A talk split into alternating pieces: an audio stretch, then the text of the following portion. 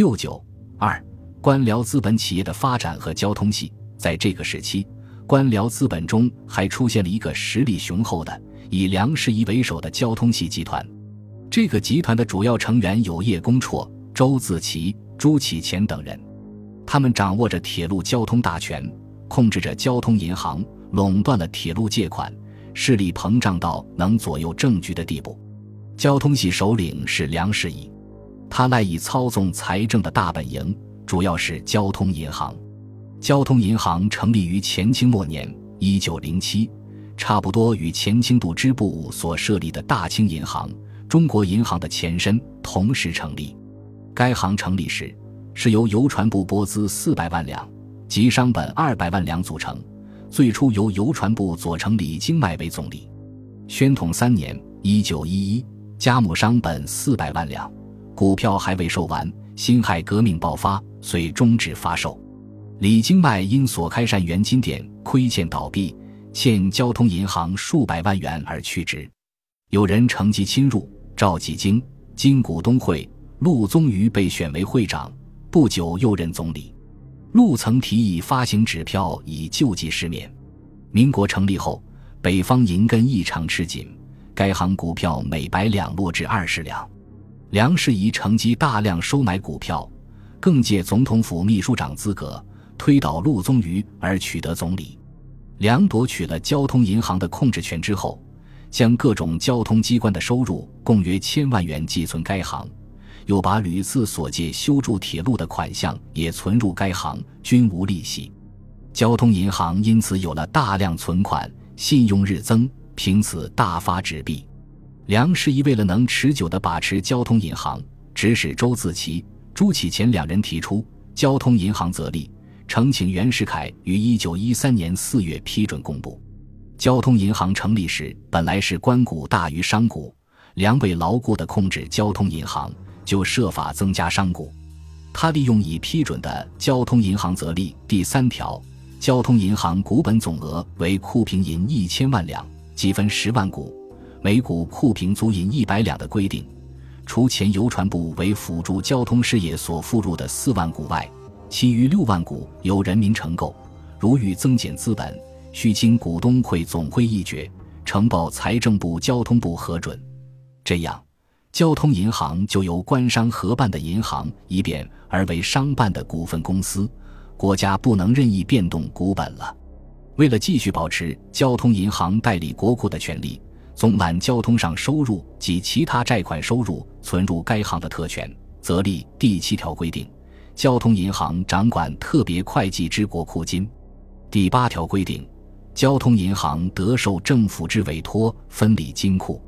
第九条规定，交通银行受政府之委托专理国外款项及承办其他事件。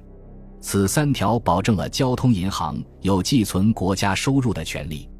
则例第十三条有规定，交通银行受政府之特许发行兑换券，其办法照财政部所定之银行兑换券则例进行，但发行的式样、数目、日期得呈请财政部核定。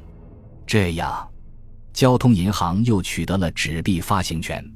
为了取得人事任用权，则例第十四条规定，交通银行设董事五人以上，十一人以下。由股东会就二百股以上之股东选出，呈报财政部及交通部存案，任期四年，期满的再选再任。第十五条规定，交通银行设总理一人、协理一人、帮理一人。总理由股东总会就四百股以上，协理就三百股以上之股东选出，呈报交通部转资财政部存案，任期五年，期满的再选再任。邦里以路政局局长充任，由交通部委派。由此两条用人之权，政府便不能直接过问。梁士仪凭此则立，取得了交通银行正式总理，从此牢牢地控制了交通银行。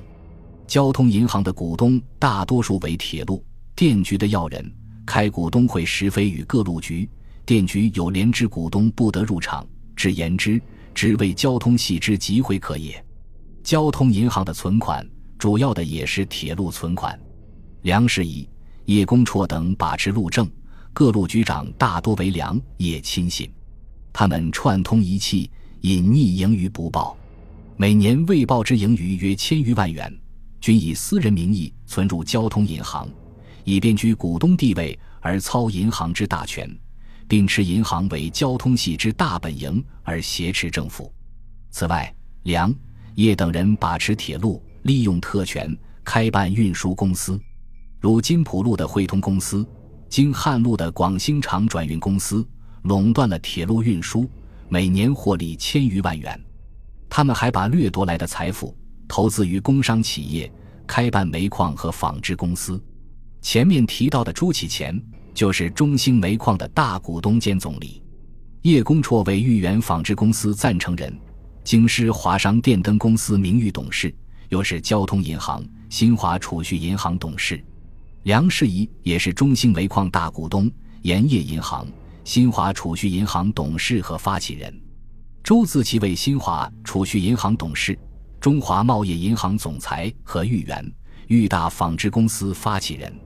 梁、叶等结成私党，把持要政，左右政局。梁士仪在交通部布置多年。上下各级重要人员无不由其一手提拔，凡重要事件，无论梁氏在部与否，无不秉命而行。梁士仪、叶公绰等内以朱启潜、周自齐、张代斌、任凤苞、施慎之等为其羽翼，外以五路局长赵庆华、金浦路局长关庚林、京汉路局长关勉军、京绥路局长李福全、正大路局长钟文耀、沪宁路局长。等为其爪牙，形成了一个颇有影响的派系。梁士仪等既掌握交通银行和路政，又通过铁路借款和各国银行往来密切，深得帝国主义信任。从1912年到1916年，原政府通过交通系借款二亿三千二百多万元。交通系依仗帝国主义势力，影响政府财政用人大权。